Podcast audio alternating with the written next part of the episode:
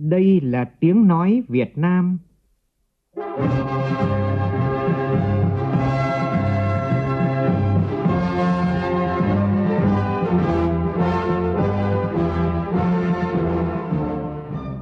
là tiếng nói Việt Nam, phát thanh từ Hà Nội, thủ đô nước Cộng hòa xã hội chủ nghĩa Việt Nam.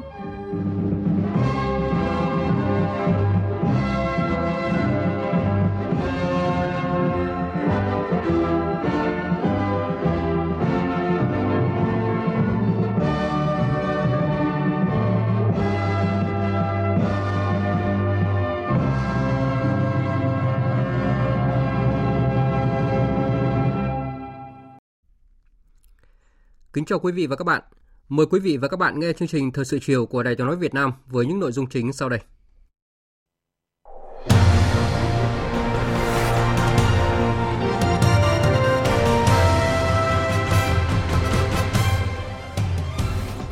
Thủ tướng Phạm Minh Chính chúc mừng các chức sắc tăng ni Phật tử Giáo hội Phật giáo Việt Nam nhân dịp đại lễ Phật đản Phật lịch 2567, Dương lịch 2023. Thảo luận tại hội trường về luật sửa đổi bổ sung một số điều của luật xuất cảnh nhập cảnh của công dân Việt Nam và luật nhập cảnh xuất cảnh quá cảnh cư trú của người nước ngoài tại Việt Nam, các đại biểu Quốc hội nhất trí với việc tăng thời hạn tạm trú và thị thực cho người nước ngoài nhằm thúc đẩy sự phát triển. Bộ Công an cảnh báo về hoạt động của Hội Thánh Đức Chúa Trời Mẹ ở nhiều địa phương gây nhiều hệ lụy cho người tham gia và gia đình những người có người thân mù quáng tin theo. Nhiều nơi tại Bắc Bộ nắng nóng lên tới hơn 43 độ C. Làm gì để đảm bảo điện sinh hoạt và sản xuất trong điều kiện thời tiết khắc nghiệt? Phóng viên Đài Tiếng nói Việt Nam có phản ánh ghi nhận nội dung này. Trong phần tin quốc tế, tối nay đối thoại Shangri-La lần thứ 20 khai mạc tại Singapore với chương trình nghị sự rất rộng, đảm bảo xây dựng khu vực châu Á Thái Bình Dương cân bằng và ổn định. Thượng viện Mỹ thông qua dự luật trần nợ công giúp nước Mỹ tránh được nguy cơ vỡ nợ.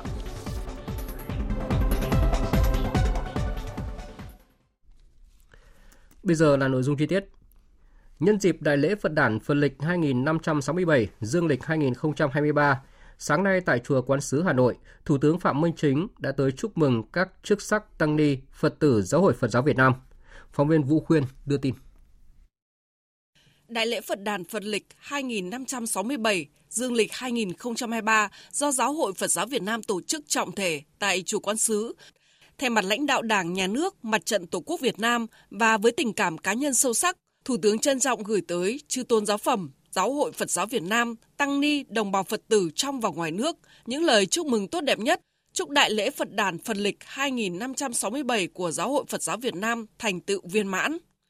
Theo Thủ tướng, là tôn giáo của từ bi, của lòng nhân ái và tính hướng thiện, Phật giáo ra đời vì cuộc sống của con người và cho chính hạnh phúc an lạc của nhân loại. Với gần 2.000 năm gắn bó và đồng hành với dân tộc, Phật giáo Việt Nam đã trải qua những thăng trầm cùng lịch sử đất nước. Phật giáo đã thấm sâu lan tỏa, hòa quyện vào xã hội Việt Nam là một phần quan trọng trong đời sống văn hóa tinh thần của dân tộc Việt Nam. Thủ tướng khẳng định, trong bất cứ thời kỳ nào của lịch sử, Phật giáo cũng có những đóng góp xứng đáng cho sự nghiệp xây dựng và bảo vệ Tổ quốc với tinh thần hộ quốc an dân và với phương châm đạo pháp dân tộc và chủ nghĩa xã hội.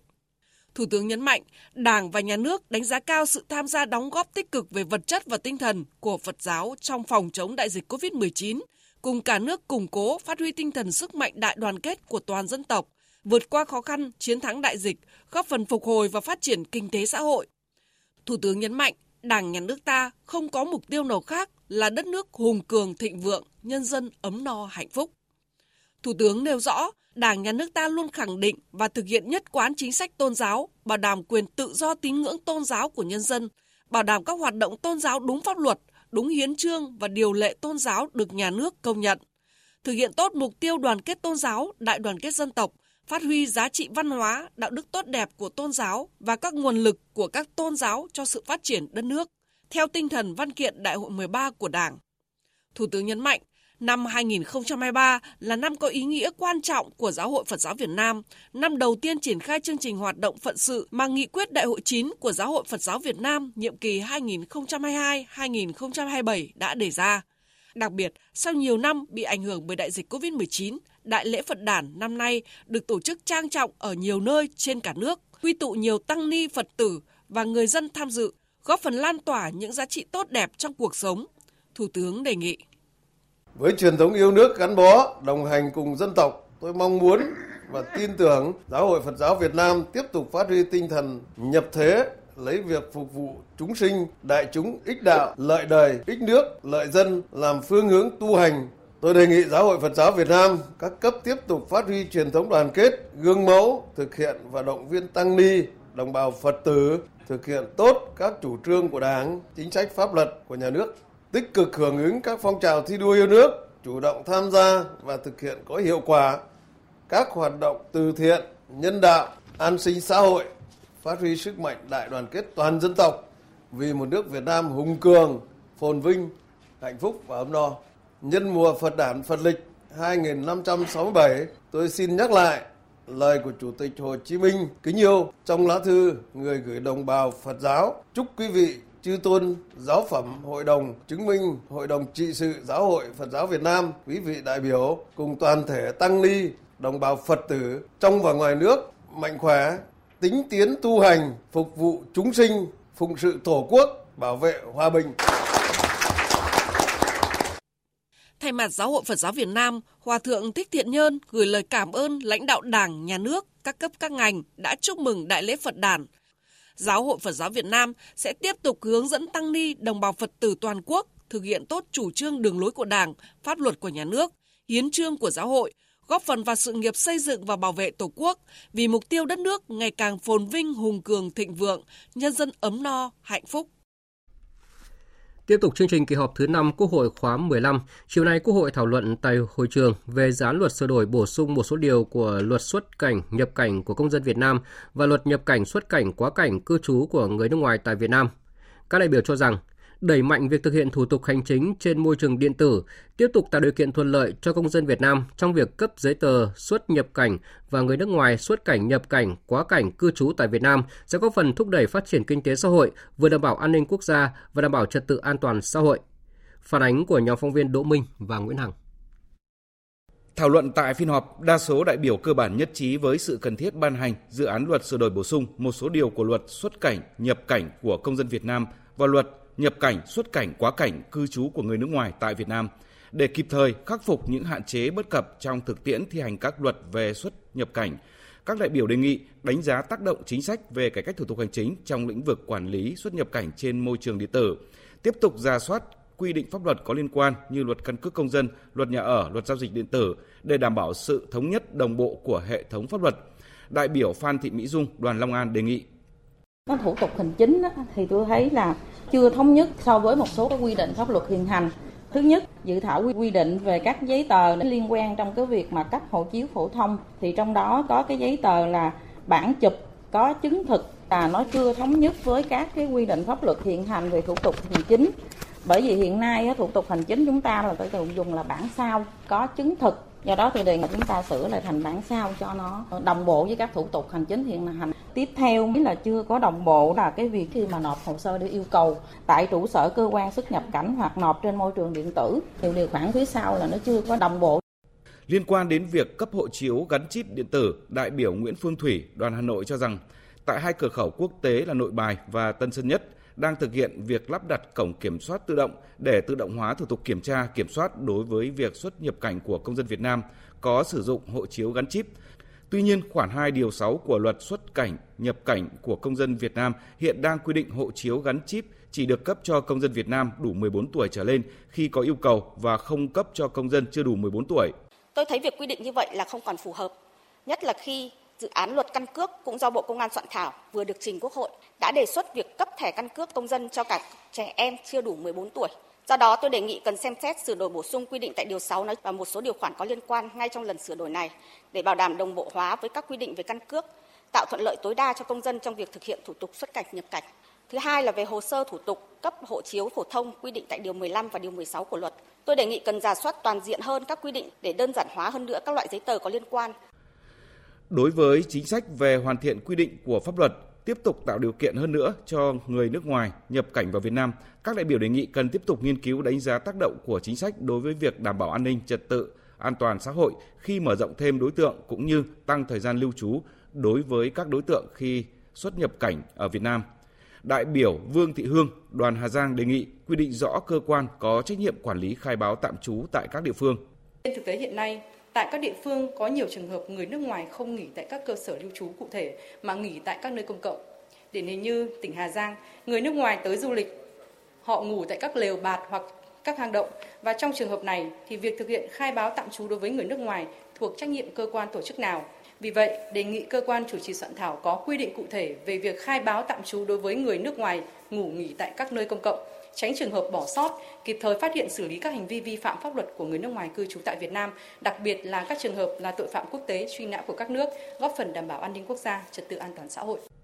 Một số ý kiến đề nghị bổ sung đồn biên phòng khu vực biên giới cửa khẩu là cơ quan tiếp nhận thông tin khai báo tạm trú người nước ngoài khi tạm trú tại khu vực biên giới cửa khẩu. Đại biểu Hoàng Hữu Chiến, đoàn An Giang cho rằng dự thảo quy định lực lượng công an sau khi tiếp nhận thông tin tạm trú sẽ thông báo cho lực lượng biên phòng khu vực biên giới sẽ phát sinh những bất cập xung đột pháp luật trong tổ chức thực hiện pháp luật ở khu vực biên giới cửa khẩu, nhất là với các hiệp định quản lý biên giới.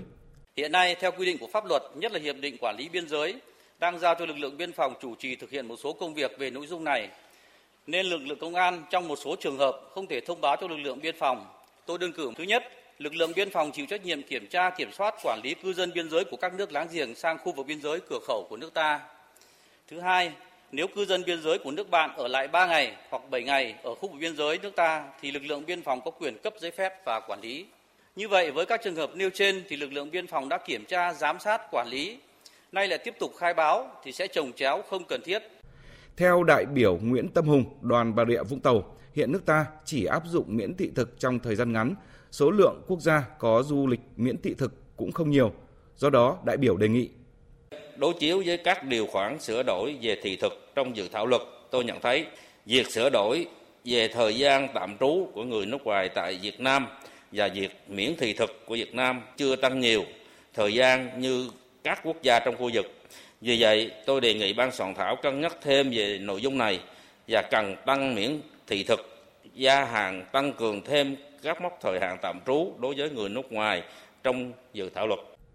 Giải trình tại phiên họp, Bộ trưởng Bộ Công an Tô Lâm nêu rõ, việc sửa đổi luật này là tạo điều kiện thuận lợi hơn nữa cho người nước ngoài nhập cảnh vào Việt Nam và người Việt Nam xuất cảnh ra nước ngoài, phục vụ cho phát triển kinh tế xã hội và bảo đảm an ninh quốc gia, trật tự an toàn xã hội. Bộ Công an sẽ tổng hợp và báo cáo chính phủ, phối hợp với các cơ quan có liên quan của Quốc hội tiếp thu, giải trình, hoàn thiện dự thảo luật trước khi trình Quốc hội thông qua. Luật sửa đổi bổ sung một số điều của luật xuất cảnh nhập cảnh của công dân Việt Nam và luật nhập cảnh xuất cảnh quá cảnh cư trú của người nước ngoài tại Việt Nam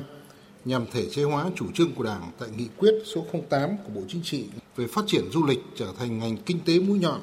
góp phần thể chế hóa chủ trương phấn đấu đến năm 2030 hoàn thành xây dựng chính phủ số.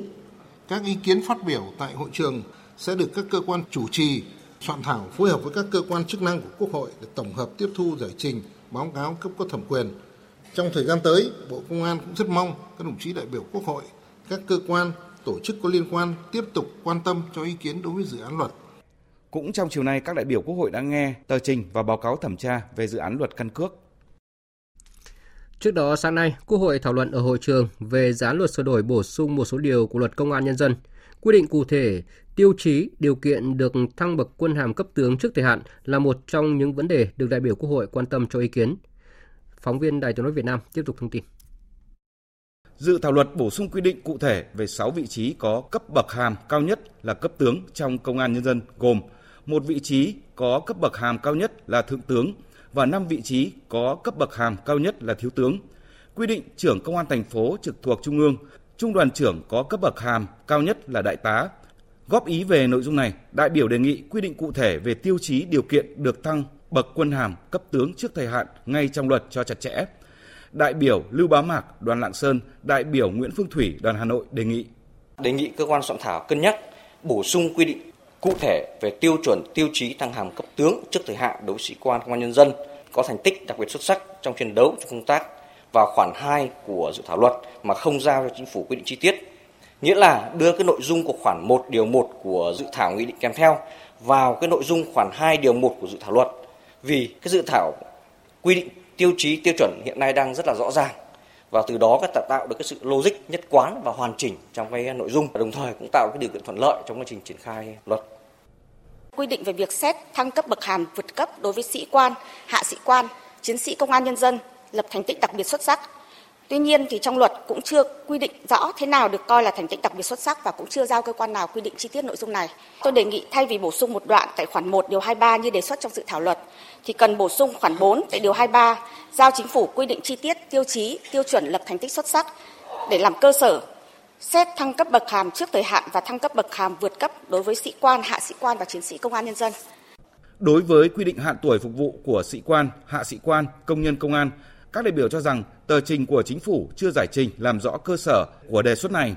Các đại biểu phản ánh thực tế công nhân, công an có thể có những ngành nghề khác nhau được sắp xếp bố trí theo vị trí công việc, yêu cầu trình độ đại học, cao đẳng hoặc trung cấp, có chứng chỉ nghề, sơ cấp. Trong những việc làm này, có thể có những vị trí đặc thù với môi trường đặc biệt. Vì vậy, nếu quy định cứng độ tuổi nghỉ hưu đối với công nhân công an là chưa đồng bộ với quy định của Bộ luật Lao động, các đại biểu đề nghị chính phủ báo cáo thêm về việc thực hiện chế độ chính sách bảo hiểm xã hội, đánh giá tác động về sức khỏe, tính công bằng khi thực hiện chính sách trong lực lượng công an nhân dân. Đại biểu Tô Văn Tám, đoàn Con Tum đề nghị Chính ở đây có một cái việc là lộ trình tăng tuổi thì chúng ta có hai trường hợp, một trường hợp là tăng theo lộ trình của Bộ luật Lao động và một trường hợp chúng ta tăng ngay, tức là trường hợp tăng 2 tuổi chúng ta tăng ngay. Thì như vậy là cái việc tăng tuổi nó phù hợp và cái lộ trình thì ở đây có một cái trường hợp là lộ trình tăng ngay 2 tuổi. Thì trong cái tờ trình của chính phủ thì còn nói là lấy cái luật lao động đóng gốc thì tôi tôi đồng ý cái việc đấy nhưng mà đề nghị là ban soạn thảo làm rõ thêm cái cơ sở là tăng thêm 2 tuổi này ngay sau khi luật có Giải trình tại phiên họp, Bộ trưởng Bộ Công an Tô Lâm cho biết sẽ tiếp thu tối đa ý kiến của đại biểu để chỉnh lý, hoàn thiện dự thảo luật trước khi trình Quốc hội thông qua. Trước đó, trong sáng nay, với 446 trên 465 đại biểu tham gia biểu quyết tán thành, chiếm 90,28% tổng số đại biểu, Quốc hội đã thông qua nghị quyết về chương trình xây dựng luật pháp lệnh năm 2024, điều chỉnh chương trình xây dựng luật pháp lệnh năm 2023. Quốc hội cũng nghe tờ trình và báo cáo thẩm tra dự án luật viễn thông sửa đổi. Nhóm phóng viên Đài Tiếng nói Việt Nam vừa chuyển đến quý vị và các bạn toàn bộ nội dung ngày làm việc hôm nay của Quốc hội. Chương trình thời sự chiều nay sẽ tiếp tục với các nội dung đáng chú ý khác. Đơn vị tư vấn Bộ Công Thương cần đánh giá sâu sát cụ thể hơn nữa việc thực hiện các quy hoạch lĩnh vực năng lượng trong 10 năm qua, đồng thời cập nhật số liệu tình hình hiện tại về cam kết giảm phát thải dòng khí nhà kính bằng không, xu thế chuyển đổi năng lượng nhằm dự báo cho tương lai. Đây là yêu cầu của Phó Thủ tướng Trần Hồng Hà tại cuộc họp Hội đồng thẩm định quy hoạch tổng thể về năng lượng quốc gia giai đoạn 2021-2030, tầm nhìn đến năm 2050 diễn ra sáng nay tại trụ sở chính phủ. Phóng viên Phương Thoa thông tin. Năng lượng quốc gia đề cập trong dự thảo quy hoạch gồm than, xăng dầu, khí, năng lượng tái tạo và điện. Dự thảo quy hoạch đặt mục tiêu cung cấp đủ nhu cầu năng lượng trong nước đáp ứng mục tiêu phát triển kinh tế xã hội với mức tăng trưởng GDP bình quân khoảng 7% một năm trong giai đoạn 2021-2030, khoảng 6,5% đến 7,5% trong giai đoạn 2050. Đánh giá phương hướng phát triển năng lượng quốc gia đã bám sát mục tiêu tăng trưởng của Đảng đề ra. Tuy nhiên, các thành viên hội đồng thẩm định cho rằng trong quá trình triển khai quy hoạch cần có cập nhật báo cáo về tác động môi trường, về biến đổi khí hậu ở các phân ngành năng lượng,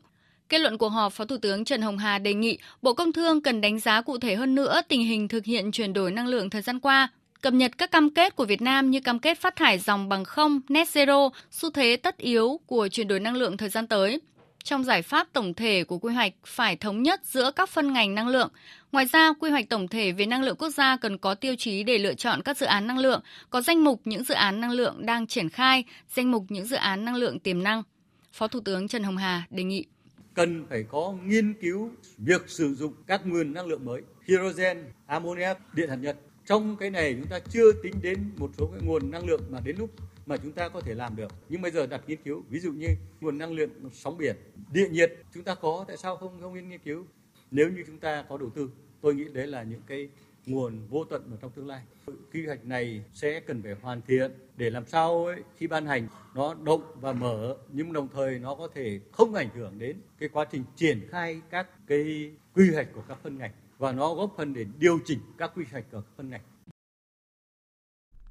Cũng tại trụ sở chính phủ, sáng nay Bộ trưởng chủ nhiệm Văn phòng Chính phủ Trần Văn Sơn đã chủ trì cuộc làm việc theo hình thức trực tuyến với lãnh đạo tỉnh Bắc Giang về công tác kiểm soát thủ tục hành chính và bảo đảm thông tin phục vụ công tác lãnh đạo, chỉ đạo điều hành của Chính phủ, Thủ tướng Chính phủ.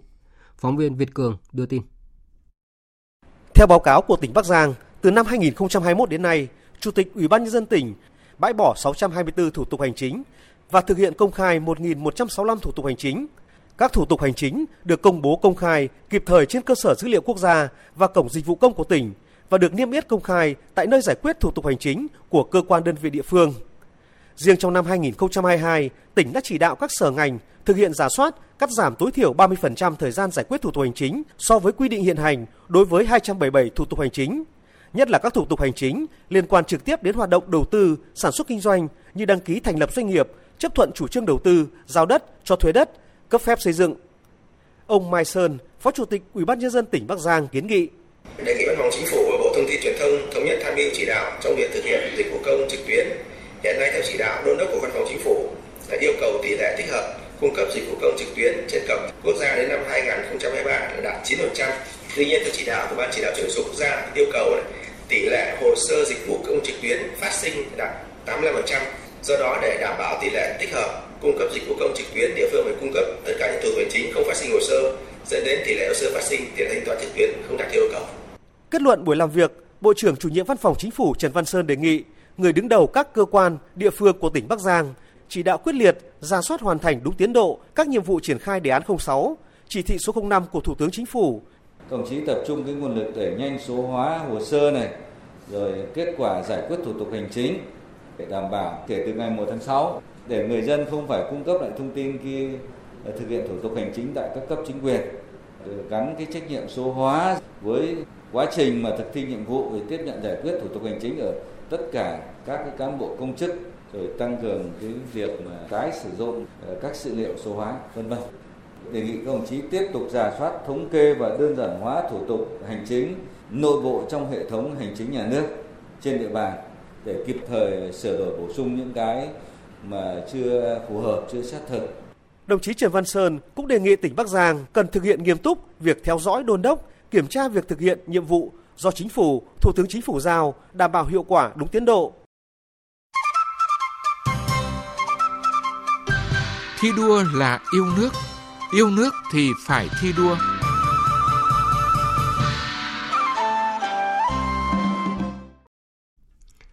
Thưa quý vị và các bạn, giai đoạn phát triển 2021-2030, tầm nhìn đến năm 2045, Đảng và Nhà nước ta đã đặt nhiều kỳ vọng vào vai trò nền tảng của khoa học, công nghệ và đổi mới sáng tạo, xem đây là đột phá chiến lược, động lực chính để tạo bứt phá về năng suất, chất lượng, hiệu quả và sức cạnh tranh của nền kinh tế. Trên tinh thần đó, thời gian qua, các nhà nghiên cứu đã cố gắng thi đua, phát triển mạnh mẽ khoa học công nghệ và đổi mới sáng tạo, hướng các nghiên cứu của mình gắn với các mục tiêu phát triển bền vững của đất nước. Bài viết của phóng viên Tạ Lan sẽ đề cập nội dung này.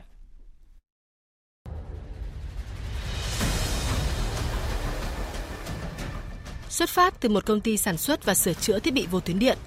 ngày nay, Tập đoàn Công nghiệp Viễn thông Quân đội Viettel đã trở thành tập đoàn kinh tế công nghiệp công nghệ lớn của Việt Nam và khu vực, một điển hình trong việc đẩy mạnh nghiên cứu ứng dụng khoa học công nghệ và đổi mới sáng tạo trong phát triển các dịch vụ và sản phẩm công nghệ. Tại Trung tâm Phân tích Dữ liệu Viettel Telecom, nhiều dự án quan trọng đã và đang được kỹ sư Nguyễn Trần Ngọc Linh và đồng đội thực hiện, giúp giải quyết nhiều bài toán kinh doanh của Viettel tại các thị trường trong và ngoài nước như Lào, Campuchia, Peru, Myanmar. Đặc biệt với quyết tâm thi đua làm chủ công nghệ, không bằng lòng với những kết quả đã đạt được, kỹ sư Nguyễn Trần Ngọc Linh và các đồng đội của mình đang hướng đến mục tiêu xây dựng một trung tâm phân tích dữ liệu Big Data mang tầm quốc tế đầu tiên nó phải từ định hướng. Thì tập đoàn chúng tôi thì luôn luôn uh, phát động cái tinh thần khởi nghiệp. Ngay như ở trung tâm tôi ạ, thì cũng luôn luôn thúc đẩy cái tinh thần đó cái tinh thần gọi tinh thần khởi nghiệp. Và với tinh thần khởi nghiệp đấy thì luôn luôn thúc đẩy nhân viên một cái tinh thần là sáng tạo tìm ra cái mới không bao giờ gọi là hài lòng với những sản phẩm với những kiến thức và những nghiên cứu mình đang có mà luôn luôn phải tìm ra một cái hướng mới mới nhất thế giới. Và những cái tri thức mới nhất thế giới cũng được gọi là lãnh đạo tập đoàn ủng hộ được đầu tư ủng hộ với những tri thức mới mà chúng tôi học được của thế giới. Cũng đi sâu phát triển các công nghệ mới nhất của cuộc cách mạng công nghiệp lần thứ tư, công nghệ trí tuệ nhân tạo. Tiến sĩ Nguyễn Phi Lê và các cộng sự tại Trung tâm Quốc tế Nghiên cứu về trí tuệ nhân tạo BKAI, Trường Đại học Bách khoa Hà Nội còn hướng các nghiên cứu của mình gắn với mục tiêu phát triển bền vững đất nước. Đó là các nghiên cứu ứng dụng trí tuệ nhân tạo giúp thu thập số liệu và dự báo chất lượng không khí. Liên quan đến cái bài toán dự đoán chất lượng không khí hiện nay chúng tôi đang dùng ờ, uh, AI để dự đoán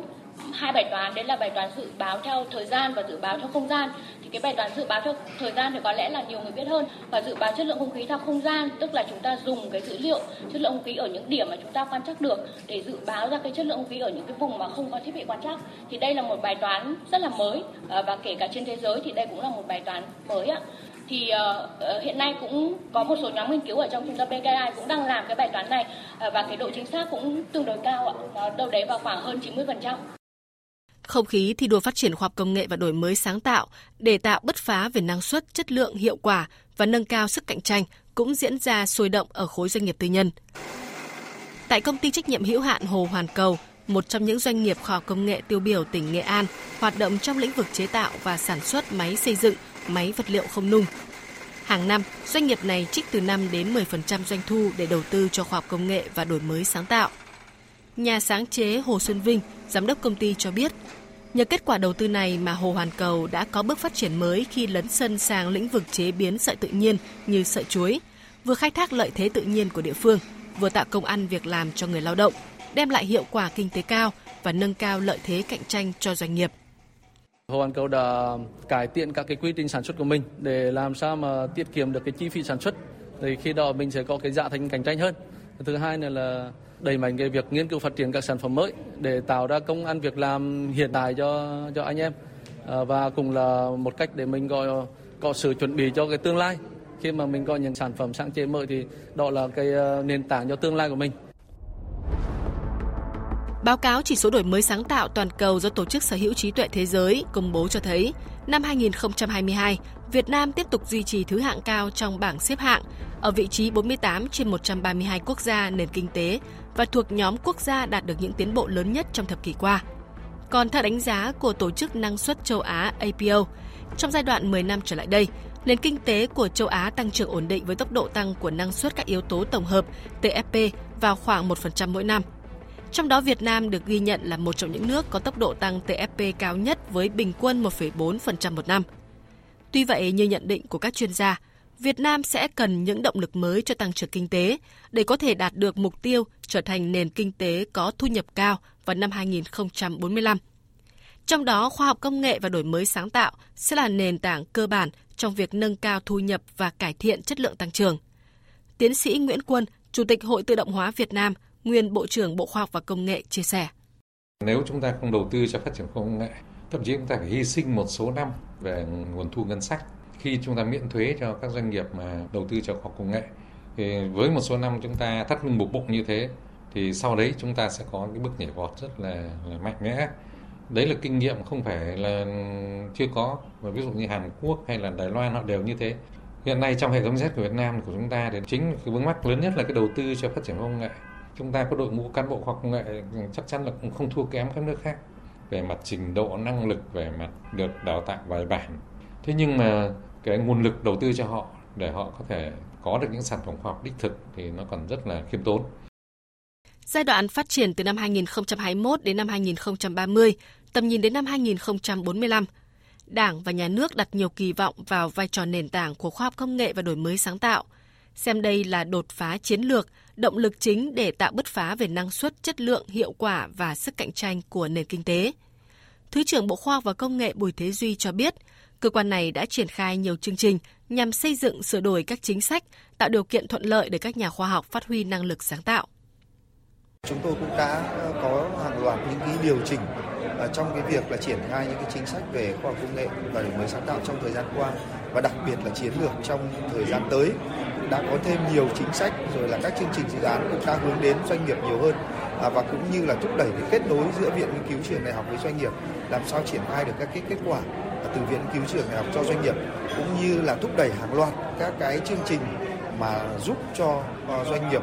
thực hiện các hoạt động đổi mới sáng tạo đổi mới công nghệ như là các chương trình về tiêu chuẩn à, về năng suất chất lượng rồi à, chương trình về đổi mới công nghệ Thưa quý vị, Việt Nam phấn đấu đến năm 2030 là nước đang phát triển có công nghiệp hiện đại, thu nhập trung bình cao. Đến năm 2045 trở thành nước phát triển, thu nhập cao. Định hướng và kỳ vọng này của đất nước đặt lực lượng khoa học công nghệ trước những cơ hội và thách thức phải đổi mới để không tụt hậu, phát triển nhanh hơn, thực chất và bền vững hơn. Qua đó đóng góp hiệu quả hơn cho các mục tiêu phát triển quốc gia trong trung và dài hạn. Thời sự VOV, nhanh, tin cậy, hấp dẫn. Mời quý vị và các bạn nghe tiếp chương trình Thời sự chiều của Đài Tiếng nói Việt Nam. Sáng nay tại Hà Nội, Phó Chủ tịch nước Võ Thị Ánh Xuân đã đến thăm Bệnh viện Nhi Trung ương và tặng quà bệnh nhi có hoàn cảnh khó khăn nhân dịp tháng hành động vì trẻ em. Phóng viên Văn Hải đưa tin. Mỗi ngày tiếp nhận từ 3.500 đến 4.500 trẻ em đến khám. Bệnh viện Nhi Trung ương luôn có khoảng 2.000 bệnh nhi điều trị nội trú. Đây là cơ sở chuyên khoa nhi tuyến cuối nên có nhiều các bệnh nặng, phức tạp. Bệnh viện hiện có 120 em bé phải thở máy, gần 200 trường hợp phải thở oxy và mỗi ngày phẫu thuật hơn 130 ca. Động viên cán bộ viên chức bệnh viện tập trung cứu chữa cho các cháu nhỏ. Phó Chủ tịch nước Võ Thị Ánh Xuân đã trao 50 triệu đồng để Bệnh viện Nhi Trung ương hỗ trợ những bệnh nhi có hoàn cảnh khó khăn đặc biệt. Đồng thời, cùng các cán bộ đại diện Quỹ Bảo trợ Trẻ Em Việt Nam, Quỹ hỗ trợ bệnh nhân ung thư ngày mai tươi sáng, tặng 200 xuất quà cho các bệnh nhi khó khăn tại Trung tâm Ung thư và Trung tâm Thần Kinh. Chị Ngân Thị Thìn, dân tộc Thái, ở xã Châu Thành, huyện Quỳ Hợp, tỉnh Nghệ An, chăm sóc con gái 6 tuổi tại Trung tâm Ung thư cho biết. Cháu à, vào đây được 3 ngày. Bác sĩ bảo cháu là bị viêm khớp với lại suy thận cấp với có khối u trong bụng đang à, theo dõi. Hôm nay được các bác phó chủ tịch nước rồi các bộ y tế vào thăm là cảm ơn sự quan tâm của nhà nước, của bệnh viện. Chiều nay tại Hà Nội, Hội đồng Giải báo chí quốc gia lần thứ 17 năm 2022 họp Hội đồng Trung khảo nghe báo cáo kết quả vòng chấm sơ khảo, tiến hành thảo luận bỏ phiếu và xét trao giải. Phóng viên Minh Hường đưa tin. Giải báo chí quốc gia lần thứ 17 năm 2022 thu hút sự tham gia của 35 chi hội và 18 liên chi hội trực thuộc, 62 trong tổng số 63 hội nhà báo tỉnh, thành phố, với gần 1.900 tác phẩm được gửi về tham dự. Trong đó, số tác phẩm của tác giả không phải là hội viên Hội Nhà báo Việt Nam là 169 tác phẩm. Trong số 1.774 tác phẩm đủ điều kiện theo quy định thuộc 11 loại giải, Hội đồng sơ khảo thống nhất lựa chọn được 157 tác phẩm vào vòng trung khảo. Báo cáo tổng kết vòng chấm sơ khảo, ông Nguyễn Đức Lợi, Phó Chủ tịch Thường trực Hội Nhà báo Việt Nam, Phó Chủ tịch Thường trực Hội đồng Trung khảo, Chủ tịch Hội đồng Sơ khảo cho biết, các tác phẩm dự giải đã bám sát các chủ đề lớn từ chính trị, kinh tế, văn hóa xã hội, quốc phòng, an ninh và các mặt khác của đời sống đất nước trong năm 2022, đặc biệt là chú trọng đến nỗ lực phát triển kinh tế sau đại dịch COVID-19. Xét về nhóm thể loại, thể loại báo chí thông tấn luôn chiếm tỷ lệ cao nhất. Tuy nhiên, như nhiều năm trước, thể loại tin vẫn vắng bóng. Nhóm thể loại báo chí chính luận chất lượng tốt nhưng số lượng ít hơn. Bài phân tích bình luận chiếm tỷ lệ cao, vắng bóng xã luận, chuyên luận. Đây là thể loại sở trường của các tạp chí, nhưng tỷ lệ bài dự thi của các tạp chí với thể loại này là thấp. Chính luận là nhóm thể loại có chất lượng tốt, có sức tác động mạnh mẽ đến lý trí và cảm xúc của công chúng. Các cơ quan báo chí trung ương có nhiều tác phẩm tốt, nhưng các cơ quan báo chí địa phương chưa phát huy tốt được mảng này.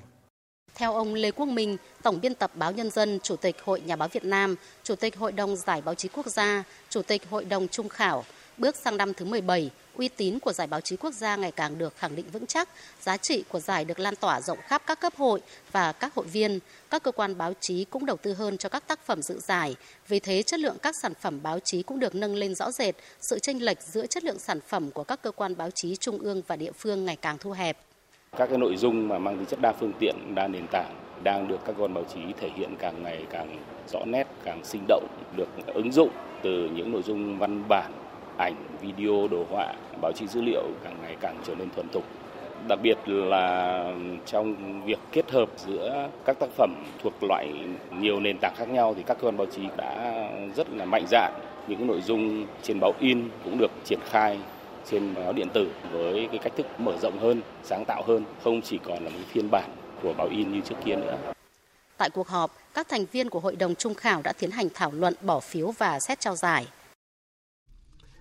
Bộ Công an cảnh báo gần đây, Hội Thánh Đức Chúa Trời Mẹ tiếp tục hoạt động trở lại tại một số địa phương như Vĩnh Phúc, Quảng Nam và Thanh Hóa. Hoạt động của tổ chức này với nhiều chiêu thức và thủ đoạn tinh vi hơn, tiềm ẩn nhiều vấn đề phức tạp về an ninh trật tự, gây nhiều hệ lụy cho người tham gia và gia đình những người những người thân mù quáng tin theo. Theo Bộ Công an, Hội Thánh của Đức Chúa Trời Mẹ tên chính thức và đầy đủ là Hội Thánh của Đức Chúa Trời Hiệp hội Truyền giáo Tin lành Thế giới, du nhập vào Việt Nam từ năm 2001. Bằng nhiều cách thức, Hội Thánh Đức Chúa Trời Mẹ đã nhen nhóm và nhanh chóng phát triển ở nhiều địa phương trong cả nước. Hiện nay, giáo phái này chưa được công nhận về mặt tổ chức tại Việt Nam. Giáo lý hoạt động mang tính chất tà đạo, có biểu hiện mê tín dị đoan, lợi dụng giáo lý để trục lợi cá nhân, trái với văn hóa truyền thống và thuần phong mỹ tục của dân tộc Việt Nam. Những người tin theo hội thánh này thường ở độ tuổi từ 18 đến 50, phần nhiều là sinh viên, phụ nữ nội trợ. Để có thể lôi kéo được hội viên tham gia, các đối tượng thường núp bóng dưới nhiều hình thức như trung tâm từ thiện nhân đạo trá hình, giới thiệu khoa phát triển tư duy, các buổi hội thảo làm giàu, bán hàng online, kinh doanh các mặt hàng thiết bị điện, đồ gia dụng, sản phẩm sinh hoạt gia đình. Nguy hiểm hơn, Hội Thánh Đức Chúa Trời Mẹ còn tìm mọi cách để lôi kéo học sinh, sinh viên đang theo học tại các cấp học đại học cao đẳng.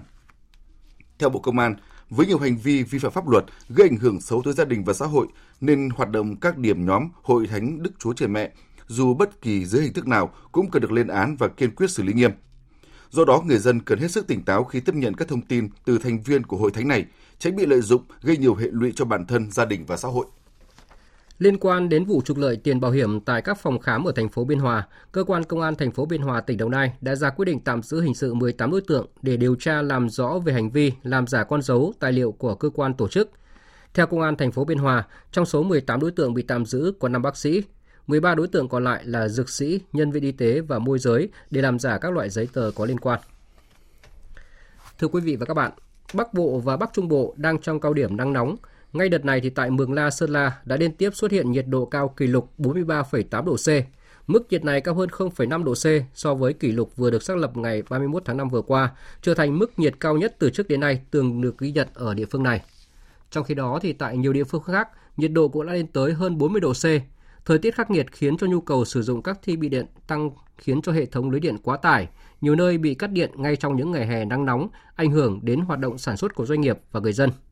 Bài viết Cắt điện diện rộng làm gì để đảm bảo điện của phóng viên Nguyên Long sẽ đề cập nội dung này. Nắng nóng gay gắt tại Hà Nội khiến sản lượng tiêu thụ điện những ngày gần đây liên tục tăng cao. Không chỉ khuyến cáo khách hàng sử dụng điện tiết kiệm, Tổng công ty Điện lực Hà Nội đã phải ra thông báo việc ngừng giảm cung cấp điện khẩn cấp tại một số khu vực trên địa bàn Hà Nội để đảm bảo an toàn vận hành hệ thống điện. Rất nhiều khách hàng tại khu vực Hà Đông, Hoàng Mai, Gia Lâm, Long Biên đã lên tiếng về tình trạng mất điện quá lâu, ngay cả trong thời gian nắng nóng trên 36 độ, điều mà ngành điện vốn khẳng định không cắt điện, không sửa chữa lớn. Ông Hoàng Trung Dũng, giám đốc công ty cổ phần phát triển phụ gia và các sản phẩm dầu mỏ cho biết. Về nguyên tắc thì tất nhiên là tiết kiệm nhưng phải tính toán cái phân bổ như thế nào chứ bây giờ là việc đầu tiên là ông cắt thịt luôn doanh nghiệp. Doanh nghiệp là động lực phát triển kinh tế đang khó khăn mà doanh nghiệp muốn sản xuất để có những cái có động lực phát triển kinh tế mà lại cắt đi. Thế thì tất nhiên là ý thức chung tiết kiệm điện như thế nào đấy chia sẻ những cái cắt khác ví dụ cắt tiền đường cắt những cái không cần thiết nhưng mà cắt điện sản xuất thì nó không hợp lý Nhu cầu được cung cấp điện thường xuyên liên tục, đảm bảo điện cho sản xuất và tiêu dùng là chính đáng. Tuy nhiên, với đặc thù điện năng là hàng hóa đặc biệt, việc sản xuất và tiêu dùng diễn ra đồng thời, việc tiêu dùng điện tăng cao đột biến trong các thời gian cao điểm mùa khô, dẫn đến căng thẳng nguồn cung điện trong một số thời điểm. Thống kê của Trung tâm Điều độ Hệ thống Điện Quốc gia cho thấy, sản lượng điện tiêu thụ những ngày gần đây liên tục tăng cao. Nắng nóng nên nhu cầu điện sinh hoạt tăng rất cao trong các thời gian cao điểm. Sản lượng tiêu thụ điện khu vực miền Bắc bao gồm cả Hà Nội vào khoảng 440 triệu kWh một ngày. Mặc dù thấp hơn cao điểm mùa khô năm ngoái, sản lượng điện tiêu thụ toàn miền Bắc đã đạt gần 450 triệu kWh, tương đương công suất sản lượng gần 23.000 MW, bằng một nửa tổng tiêu thụ điện toàn quốc. Nhưng việc cung cấp điện cao điểm mùa khô năm nay khó khăn hơn rất nhiều. Điểm khác biệt trong hệ thống điện năm nay chính là việc huy động nguồn điện từ thủy điện rất hạn chế do nhiều hồ chứa thủy điện lớn đã ở mực nước chết. Trong đó có thủy điện Lai Châu nằm ở bậc thang trên cùng của hệ thống thủy điện trên dòng sông Đà, kéo theo việc phát điện của các nhà máy thủy điện lớn ở bên dưới như Sơn La, Hòa Bình rất hạn chế. Đảm bảo điện trong mọi tình huống là yêu cầu của cơ quan quản lý nhà nước đối với ngành điện, trong đó vai trò chính thuộc về EVN, đơn vị huy động các nguồn điện lên lưới và bán lẻ điện tới hộ tiêu dùng. Song bản thân Thứ trưởng Bộ Công Thương Đặng Hoàng An cũng khẳng định muốn đảm bảo điện thì các nguồn điện phải được vận hành ổn định, bình thường. Dẫn chứng một số tổ máy nhiệt điện của nhà đầu tư nước ngoài bị sự cố trong thời gian gần đây, Thứ trưởng Đặng Hoàng An cho rằng phải nói các kịch bản nó phải phụ thuộc vào cả những độ tin cậy của các tổ máy đấy. Thì đấy là cái này là trách nhiệm quản lý kỹ thuật, quản lý vận hành của các cái nhà máy là phải rất là nâng cao kiểu như làm thì chúng ta đang rất là nỗ lực để chúng ta cũng không phải xảy ra cái, cái bất thường gì. Cái này phải tất cả phải ứng trực tất cả phải làm. Chứ mà ông nào lơi là trong cái giai đoạn mùa khô là không được. Đây là kỷ luật ngành điện là phải như vậy.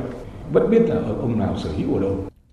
Nhiều quan điểm cho rằng tại sao để thiếu điện, trong khi nguồn điện năng lượng tái tạo như điện gió, điện mặt trời đã hoàn thành nhưng lại không huy động, lại phải nhập khẩu điện. Tại diễn đàn Quốc hội hôm 1 tháng 6 vừa qua, trả lời chất vấn các đại biểu Quốc hội, Bộ trưởng Bộ Công Thương Nguyễn Hồng Diên khẳng định đang nỗ lực cùng với chủ đầu tư và các địa phương có dự án hoàn thiện hồ sơ thủ tục đảm bảo tính pháp lý của các dự án mới huy động được lên lưới. Tuy nhiên, nguồn năng lượng tái tạo chủ yếu ở khu vực miền Trung và miền Nam, trong khi hiện tại đang thiếu nguồn ở khu vực miền Bắc. Năng lực truyền tải cao trên hệ thống đường dây 500 kV Bắc Nam tối đa cũng chỉ đạt ngưỡng 2.500 MW trong tình trạng khẩn cấp. Đó cũng là lý do vì sao phải nhập khẩu điện cho miền Bắc, chủ yếu qua đường dây 110 và 220 kV khu vực Lào Cai, Hà Giang và đường dây 220 kV khu vực Quảng Ninh. Việc có thêm khoảng 200 đến 300 MW điện nhập khẩu ở thời điểm hiện tại cũng giúp giảm bớt một phần nào khó khăn cho hệ thống điện cũng như người dân. Chuyên gia năng lượng Đào Nhật Đình cho rằng, về lâu dài, không có cách nào khác, chính là phải phát triển đồng bộ cả nguồn và lưới điện. Trong dài hạn thì chúng ta phải tăng cái công suất lên bởi vì trong khoảng 5 năm qua thì mỗi năm cái công suất đặt của chúng ta chỉ tăng được rất ít, không đủ để nhu cầu cho tương lai. Thì đến cái lúc này là cái công suất đặt của chúng ta là ở phía Bắc là thiếu. Do đó mà tổng công suất khả dụng ở miền Bắc là thiếu. Thế còn làm đường truyền tải từ miền Nam ra ví dụ như 500 kV mạch 3 thì chúng ta cũng đang nối dần nhưng mà cái đó nó không thể có nhanh được. Nhìn chung thì trong dài hạn thì chúng ta phải tăng trưởng cái nguồn điện trong tương lai thế nhưng mà chúng ta phải bước bằng hai chân tức là một chân là năng lượng tái tạo và một chân là năng lượng truyền thống Quy hoạch điện 8, bản quy hoạch phát triển điện lực quốc gia giai đoạn 2021-2030 đã được phê duyệt hồi giữa tháng 5 vừa qua, là cơ sở để phát triển hạ tầng điện, trong đó cần phải đẩy nhanh việc đầu tư các nguồn điện lớn ổn định cho khu vực miền Bắc. Cùng với đó nên tính tới các cơ chế khuyến khích phát triển năng lượng tái tạo nói chung, điện mặt trời mái nhà tự dùng trong các hộ gia đình nói riêng, bởi số giờ nắng, tiềm năng gió ở khu vực này không cao, nhu cầu đầu tư lớn nhưng hiệu quả sử dụng hạn chế, thu hồi vốn lâu hơn ở nhiều nơi khác. Thời sự tiếng nói Việt Nam. Thông tin nhanh. Bình luận sâu. Tương tác đa chiều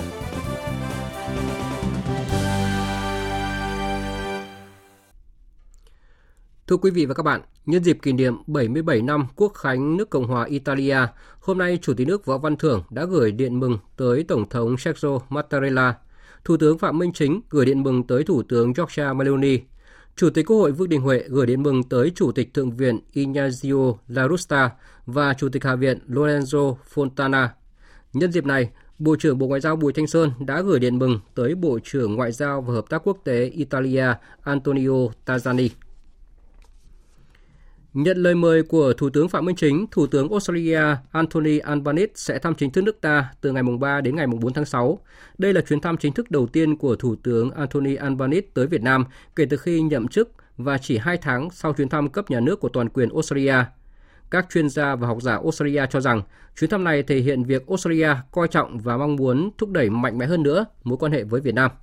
Ghi nhận của phóng viên Việt Nga thường trú tại Australia. Trong thông báo đưa ra, Thủ tướng Albanese khẳng định Việt Nam đang ngày càng trở thành đối tác quan trọng về kinh tế và chiến lược đối với Australia. Và chuyến thăm chính thức tới Việt Nam lần này là để kỷ niệm 50 năm hai nước thiết lập quan hệ ngoại giao và thống nhất các lĩnh vực hợp tác mới về kinh tế, thương mại và các lĩnh vực khác để đưa quan hệ hai nước vững mạnh hơn trong tương lai. Giáo sư Gordon Fleck, Giám đốc Trung tâm Nghiên cứu Perth, Mỹ, châu Á thuộc Đại học Tây Australia cho biết – Chuyến thăm này cho thấy quan hệ giữa hai nước đang phát triển. Một mặt, đây là một hoạt động kỷ niệm 50 năm thiết lập quan hệ ngoại giao. Tuy nhiên, điều quan trọng hơn là nó cho thấy quan hệ giữa hai nước sẽ tiếp tục phát triển. Nếu theo dõi hoạt động hợp tác song phương, thì có thể thấy rõ hai nước đang ngày càng trở thành đối tác quan trọng của nhau trên cả khía cạnh chiến lược và kinh tế. Ông Leighton Pike, đồng sáng lập Viện Chính sách Australia Việt Nam cho hay, chuyến thăm Việt Nam của Thủ tướng Anthony Albanese rất quan trọng khi nó tạo cơ hội để các nhà lãnh đạo hai nước tăng cường kết nối và thảo luận về những vấn đề quan trọng trong mối quan hệ song phương. Tôi cho rằng đây là chuyến thăm rất quan trọng đối với tương lai hai nước, không chỉ bởi vì năm 2023 đánh dấu 50 năm hai nước thiết lập quan hệ ngoại giao, mà còn bởi vì chuyến thăm này cho thấy Australia đánh giá Việt Nam ngày càng trở thành đối tác quan trọng của Australia, vừa là đối tác kinh tế quan trọng, vừa là đối tác chiến lược quan trọng. Chúng tôi thấy rõ ràng là Việt Nam đang nằm trong trọng tâm chính sách của Australia đối với khu vực Đông Nam Á. Bản thân chuyến đi này cũng là quan trọng khi nó cho phép các nhà lãnh đạo gắn kết quan hệ và thảo luận về những vấn đề quan trọng đối với mối quan hệ song phương. Và cuối cùng, đây là cơ hội để Thủ tướng Albanese được trực tiếp nhìn thấy Việt Nam, được hiểu hơn về Việt Nam, được thấy các nỗ lực của Việt Nam để thêm yêu đất nước Việt Nam ngày nay. Australia và Việt Nam đang ngày càng gần gũi và hợp tác hiệu quả hơn trong tất cả các lĩnh vực từ an ninh, quốc phòng, khoa học, công nghệ, kinh tế, phát triển nguồn nhân lực, giáo dục, du lịch. Trong đó, đặc biệt, quan hệ thương mại đã phát triển vô cùng mạnh mẽ với kim ngạch thương mại hai chiều đạt 15,7 tỷ đô la Mỹ trong năm 2022, đạt mục tiêu đưa hai nước trở thành một trong 10 đối tác thương mại hàng đầu của nhau. Về đầu tư, Australia hiện là một trong 20 nhà đầu tư nước ngoài lớn nhất tại Việt Nam, song giá trị thực tế còn rất khiêm tốn. Trong bối cảnh này, cả hai nước đều đang tìm cách để thúc đẩy hoạt động đầu tư hai chiều. Thưa quý vị và các bạn, ít phút nữa thì đối thoại Shangri-La lần thứ 20 sẽ khai mạc tại Singapore. Được coi là diễn đàn về an ninh quan trọng bậc nhất của châu Á, đối thoại Shangri-La năm nay thu hút sự tham gia của đông đảo quan chức chính phủ, các chuyên gia về an ninh quốc phòng nhằm thảo luận về những thách thức đang nổi lên. Thượng tướng Hoàng Xuân Chiến, Ủy viên Ban chấp hành Trung ương Đảng, Ủy viên Quân ủy Trung ương, Thứ trưởng Bộ Quốc phòng dẫn đầu đoàn đại biểu Việt Nam tham dự đối thoại. Phóng viên Phương Anh đưa tin từ hội nghị. 7 giờ tối nay theo giờ Hà Nội, Thủ tướng Australia Anthony Albanese sẽ có bài phát biểu dẫn đề mở màn đối thoại Shangri-La lần thứ 20. Theo Viện Nghiên cứu Chiến lược Quốc tế, đối thoại năm nay được tổ chức với quy mô lớn nhất trong nhiều năm trở lại đây, với 500 đại biểu tham dự là quan chức chính phủ, quan chức quốc phòng an ninh, ngoại giao, các chuyên gia nghiên cứu trong lĩnh vực quốc phòng an ninh của 40 quốc gia và vùng lãnh thổ, trong đó có Việt Nam. Đánh giá về đối thoại Shangri-La lần này, ông Bin Emmott, Chủ tịch Viện Nghiên cứu Chiến lược Quốc tế Trustees, nhận định. The Shangri-La dialogue every year now for 20 years Đối thoại Shangri-La được tổ chức hàng năm và đến nay đã là lần thứ 20. Đây là một trong những diễn đàn an ninh quan trọng nhất thế giới, quy tụ các bộ trưởng quốc phòng và an ninh, nguyên thủ của nhiều quốc gia ở khu vực Ấn Độ Dương, Thái Bình Dương và tất nhiên cả các đại diện của châu Âu và Mỹ tới để thảo luận các động lực về thách thức an ninh khu vực. Chương trình nghị sự của đối thoại Shangri-La lần thứ 20 rất rộng, từ vai trò lãnh đạo của Mỹ ở khu vực Ấn Độ Dương-Thái Bình Dương, xây dựng một khu vực châu Á-Thái Bình Dương cân bằng và ổn định đến các mối quan hệ đối tác mới cho an ninh khu vực. Bên cạnh các chủ đề chi phối, diễn đàn cũng sẽ có nhiều cuộc thảo luận về những chủ đề mang tính thách thức mới, ví dụ như tác động an ninh của không gian mạng và cạnh tranh công nghệ, đề cập nhiều khía cạnh của thách thức an ninh phi truyền thống đang nổi lên, cùng với lo ngại về công nghệ cao như trí tuệ nhân tạo, Internet vạn vật, đe dọa đến an ninh mỗi quốc gia. Trước khi diễn ra phiên khai mạc, chiều nay trong khuôn khổ của đối thoại Shangri-La, một phiên họp đặc biệt đề cập vấn đề hạt nhân vốn không phải là vấn đề mới, song cũng rất đáng lo ngại ở khu vực. Ngay trước thềm lễ khai mạc đối thoại Shangri-La lần thứ 20, Viện Nghiên cứu Chiến lược Quốc tế vừa công bố bản đánh giá lần thứ 10 về an ninh khu vực châu Á-Thái Bình Dương. Theo bản đánh giá, tình hình quốc tế nói chung và tình hình khu vực châu Á-Thái Bình Dương nói riêng còn nhiều biến động khó lường. Trong bối cảnh đó, đối thoại Shangri-La lần thứ 20 được kỳ vọng sẽ mang lại cơ hội đối thoại trực tiếp về những khác biệt và những quan ngại an ninh, để từ đó tìm ra những giải pháp đối phó với các thách thức chung. Tiếp theo là các tin thế giới đáng chú ý khác. Thượng viện Mỹ đã thông qua dự luật đình chỉ chính sách áp dụng trần nợ công với tỷ số áp đảo. Quyết định này đã giúp cho nền kinh tế đầu tàu thế giới tránh được nguy cơ vỡ nợ. Biên tập viên Hồng Nhung tổng hợp thông tin. Phát biểu sau phiên họp, lãnh đạo Đảng Cộng hòa tại Thượng viện Mitch McConnell đã bày tỏ vui mừng khi dự luật được thông qua, tránh được thảm họa vỡ nợ đầu tiên trong lịch sử nước Mỹ. So we're very, very happy. Chúng tôi rất hạnh phúc. Thanh kiếm vỡ nợ khổng lồ đã từng treo lơ lửng trên đầu nước Mỹ. Nhưng vì công việc tốt của cá nhân Tổng thống Biden, cũng như các thành viên Hạ viện và Thượng viện, chúng ta đã không vỡ nợ. Ngay sau phiên bỏ phiếu, Tổng thống Mỹ Joe Biden đánh giá cao hành động kịp thời của Quốc hội, đồng thời nhấn mạnh ông sẽ ký ban hành luật sớm nhất có thể. Theo nội dung thỏa thuận, mức trần nợ 31.400 tỷ đô la sẽ bị đình chỉ trong 2 năm, đến ngày 1 tháng 1 năm 2025, giới hạn chi tiêu ngân sách năm tài chính 2024 và 2025. Theo đó, trong năm tài chính 2024, cấp 886 tỷ đô la cho ngân sách quốc phòng và 704 tỷ đô la cho các hạng mục không thuộc lĩnh vực quốc phòng. Tại Nam Phi, các ngoại trưởng nhóm 5 nền kinh tế mới nổi hàng đầu thế giới gọi tắt là BRICS gồm Brazil, Nga, Ấn Độ, Trung Quốc và Nam Phi hôm qua đã thảo luận về khả năng mở rộng của khối. Biên tập viên Thu Hoài tổng hợp thông tin. BRICS đang ngày càng được coi là một đối trọng mới nổi của G7. Việc mở rộng khối này có thể củng cố ảnh hưởng kinh tế và chính trị của các nước thành viên, đặc biệt là Nga và Trung Quốc – theo đại sứ Nam Phi tại BRICS Ani Suplan, hơn 20 quốc gia đã chính thức hoặc ngỏ ý yêu cầu gia nhập khối, trong đó Ả Rập Xê Út, Iran và các tiểu vương quốc Ả Rập Thống Nhất đã đưa ra yêu cầu chính thức. Mặc dù không quyết định chính thức nào được đưa ra ngày hôm qua, nhưng hội nghị đã nhất trí trình một văn bản chính thức về việc kết nạp các thành viên mới khi các nhà lãnh đạo BRICS gặp nhau tại Johannesburg vào tháng 8 tới. Thứ trưởng Ngoại giao Trung Quốc Mã Triều Húc cho biết. Tôi tin rằng sự mở rộng của BRICS sẽ có lợi cho các nước BRICS, có lợi cho các nước đang phát triển. Điều này cũng sẽ góp phần tăng cường ảnh hưởng và quyền lực lớn hơn của BRICS để phục vụ lợi ích của các nước đang phát triển và thị trường mới nổi, cũng như quá trình phát triển quốc tế.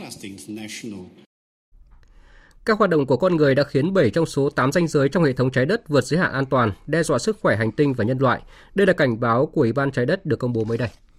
Nghiên cứu này do các nhà khoa học đầu thế giới thuộc Ủy ban trái đất tiến hành. Nghiên cứu xác định các hoạt động của con người đã khiến 7 trên 8 danh giới trong hệ thống của trái đất vượt qua giới hạn an toàn và đúng mức, đe dọa sức khỏe hành tinh và con người. 8 danh giới trong hệ thống trái đất được hình thành từ quá trình phụ thuộc lẫn nhau để giữ cho hành tinh ổn định, gồm khí hậu, đa dạng sinh học, nước, hệ sinh thái tự nhiên, sử dụng đất, tác động của phân bón và phun thuốc trừ sâu. Theo nghiên cứu trên, giới hạn an toàn và đúng mức đối với mức tăng nhiệt độ toàn cầu có tính đến tác động đối với hành tinh và con người là một độ so với thời kỳ tiền công nghiệp. Tuy nhiên, mức tăng này hiện ở mức 1,1 độ C hoặc thậm chí 1,2 độ C. Các nhà nghiên cứu của Ủy ban Trái đất cho biết, với việc nhiệt độ toàn cầu tăng một độ rưỡi, hơn 200 triệu người sẽ phải chịu mức nhiệt độ trung bình hàng năm cao chưa từng có và hơn 500 triệu người có thể phải đối mặt với mực nước biển dâng. Vừa rồi là phần tin thời sự quốc tế. Tiếp tục chương trình thời sự chiều nay là trang tin thể thao.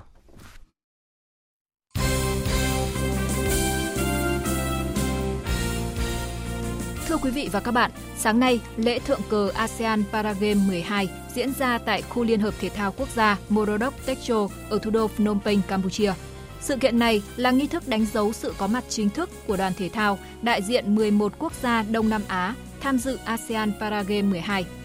Mỗi quốc gia có 30 vận động viên, cán bộ tham gia lễ thượng cờ. Đoàn thể thao người khuyết tật Việt Nam do ông Nguyễn Hồng Minh, Phó Tổng cục trưởng Tổng cục Thể dục Thể thao làm trưởng đoàn, cùng đại diện vận động viên các môn tham dự buổi lễ. Đại hội sẽ khai mạc vào ngày mai. Hôm nay, huấn luyện viên trưởng Philip Chuzier chính thức đưa ra lựa chọn nhân sự cho FIFA Days tháng 6 2023 của đội tuyển Việt Nam với 33 cái tên được triệu tập. Huấn luyện viên Chuzier trao cơ hội cho các nhân tố mới, trong đó đáng chú ý là tiền vệ Lê Phạm Thành Long của Thanh Hóa, Bùi Văn Đức của Hồng Lĩnh Hà Tĩnh. Bên cạnh đó cũng triệu tập ba cầu thủ đang chơi bóng ở nước ngoài là Nguyễn Quang Hải, Nguyễn Văn Toàn và Nguyễn Công Phượng. Đội tuyển Việt Nam hội quân từ ngày 5 tháng 6 nhưng do nhiều cầu thủ bận thi đấu tại vòng 11 V-League nên phải đến ngày 7 tháng 6, huấn luyện viên Chu Xie mới có trong tay đầy đủ lực lượng. Cùng ngày, ông Chu Xie cũng trình danh sách 25 tuyển thủ của đội tuyển U23 Việt Nam chuẩn bị cho vòng loại U23 châu Á 2024, gồm nhiều tân binh như thủ môn Nguyễn Văn Việt, hậu vệ Nguyễn Đức Anh, tiền vệ Hoàng Văn Toản và tiền đạo Võ Nguyên Hoàng. U23 Việt Nam sẽ bắt đầu tập trung từ ngày 5 tháng 6 tại Hà Nội – có hai trận đấu giao hữu gặp Công an Hà Nội vào ngày 14 tháng 6 và gặp câu lạc bộ Hải Phòng vào ngày 17 tháng 6. Chiều mai mùng 3 tháng 6, đội tuyển U20 nữ Việt Nam sẽ có trận ra quân tại vòng loại thứ hai giải U20 nữ châu Á 2024 gặp đội tuyển U20 nữ Iran trên sân vận động Việt Trì, tỉnh Phú Thọ. Tại vòng loại thứ hai U20 châu Á 2024, đội tuyển U20 Việt Nam nằm ở bảng A cùng với đội tuyển Australia, Iran, Liban Đối thủ trong trận đấu đầu tiên của đội tuyển U20 nữ Việt Nam là đội tuyển U20 nữ Iran. Huấn luyện viên Morgan Zahan Nezati chia sẻ.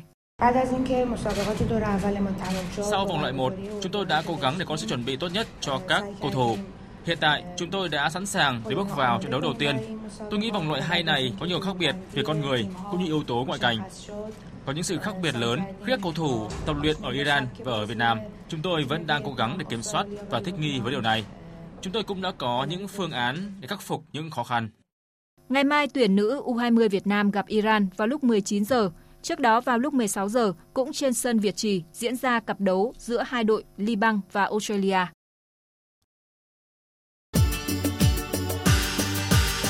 Dự báo thời tiết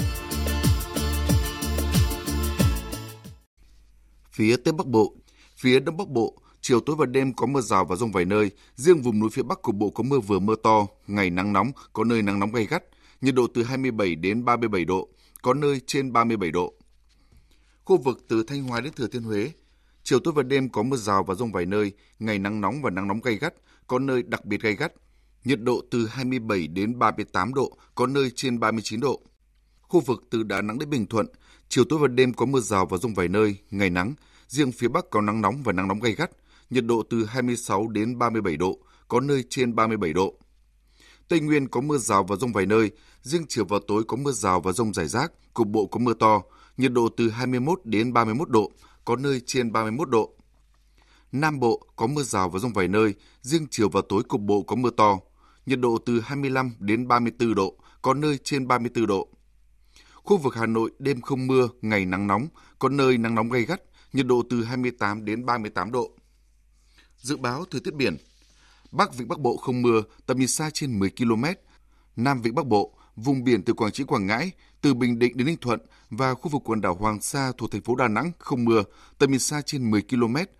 Vùng biển từ Bình Thuận đến Cà Mau có mưa rào và rông rải rác, tầm nhìn xa trên 10 km, giảm xuống từ 4 đến 10 km trong mưa. Vùng biển từ Cà Mau đến Kiên Giang, khu vực Bắc Biển Đông và Vịnh Thái Lan có mưa rào và rông rải rác, tầm nhìn xa trên 10 km, giảm xuống từ 4 đến 10 km trong mưa. Khu vực giữa Biển Đông có mưa rào và rông rải rác, tầm nhìn xa trên 10 km, giảm xuống từ 4 đến 10 km trong mưa. Gió Tây Nam cấp 4, cấp 5, riêng phía Nam đêm có lúc cấp 6, giật cấp 7, cấp 8, biển động. Khu vực Nam Biển Đông và khu vực quần đảo Trường Sa thuộc tỉnh Khánh Hòa, tầm nhìn xa trên 10 km, giảm xuống từ 4 đến 10 km trong mưa. Những thông tin dự báo thời tiết vừa rồi đã kết thúc chương trình thời sự chiều nay của Đài Tiếng nói Việt Nam. Chương trình do các biên tập viên Nguyễn Cường, Hùng Cường và Nguyễn Hằng thực hiện với sự tham gia của phát thanh viên Đoàn Hùng và kỹ thuật viên Trần Tâm. Chịu trách nhiệm nội dung Lê Hằng. Cảm ơn quý vị và các bạn đã dành thời gian lắng nghe.